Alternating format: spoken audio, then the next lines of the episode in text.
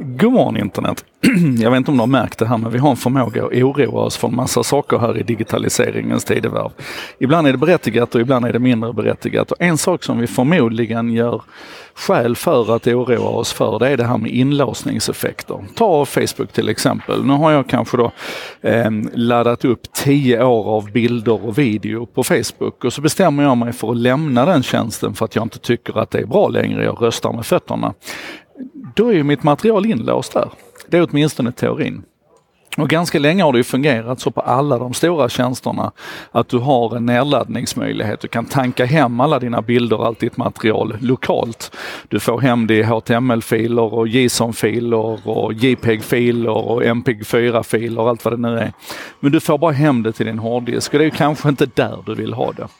Eh, och det man nu har lanserat för Facebook det är alltså en möjlighet att ta det här materialet och lägga en kopia på Google Photos. Alltså Facebook och Google som vi normalt sett betraktar som arga konkurrenter, då har man alltså här sytt ihop en möjlighet. Än så länge bara Irland.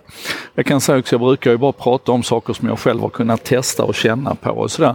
Ehm, och i detta fallet så gick inte det därför att ehm, jag brukar ju normalt sett att VPNa in mig till den här platsen där den här tjänsten funkar. Så att om det är i Storbritannien eller om det är i Indien så kan jag liksom VPNa dit. Ehm, men Mullvad, den tjänsten som jag använder för VPN nu, som för övrigt är alldeles utmärkt, har ingen exit point i Irland så att jag kan inte, jag kan inte låtsas att jag sitter på Irland. Jag kan därför inte testa den här tjänsten. Utan jag får bara lita på att det funkar som man beskriver. Och poängen här är helt enkelt att under dina Facebook-inställningar så, så går du in där och så, och så finns det då en flik som handlar om ditt data där du idag då kan ladda ner ditt data till hårddisken. Där kan du då också alltså skicka över det här till Google Photos istället.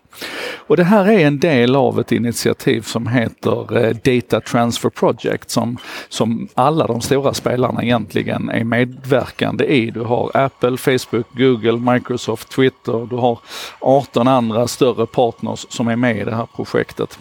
Och, och, allt det handlar om där egentligen är att vi på ett säkert sätt ska kunna ta vårt material ifrån en tjänst och flytta över till en annan. Eller kopiera över till en annan, göra en backup, lägga liksom en, en, en kopia, kanske till och med få det att synka över tid, vilket är någonting som det idag finns tredjepartstjänster som hjälper oss att lösa, men då måste vi betala för det. Så I alla fall, Poängen här är att alla de stora jättarna har förstått ett, att det här behövs och två, att inlåsningseffekter det är ingenting som vi liksom ska arbeta med för att, för att försöka hålla kvar användarna hos oss. Utan det är bättre att ge dem möjlighet att lämna på ett friktionslöst sätt om de vill det.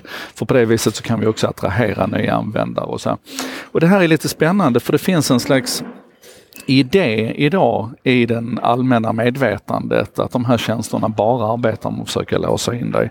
Jag köper inte det riktigt. Det är inte så det faktiskt ser ut utan det är ganska oinformerat. Och, och det kan jag säga nu när jag satte mig ner igen och började gräva i det här och försökte aktivera den här tjänsten och sådär så slås jag igen av vilka fantastiska inställningsmöjligheter vi har i Facebook till exempel. Att tala om exakt vad som ska hända med vårt data den dagen vi dör liksom eller tanka hem allting bearbetade det påverkar vilka annonser som visas för oss, påverkar den profilen som Facebook har byggt upp om dig som, som de då har försökt uppskatta. Du kan gå in och säga att nej men jag är inte alls intresserad av modelljärnvägar. Så alltså det här är, det finns så mycket där som vi ofta i den publika debatten pratar om att det här skulle vi behöva, så här borde man göra.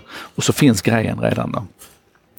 I alla fall i det här specifika fallet då när det gäller det här att kunna flytta data från en tjänst till en annan så tycker jag att det här är, det är superspännande att, att det nu börjar komma ut saker ifrån det här Data Transfer Project som initierades av, av Google faktiskt i 2018 eh, och som, som nu liksom då börjar få upp lite fart. Jag tycker det här är eh, eh det är ett gott tecken i tiden att vi får den här överförbarheten mellan tjänsterna.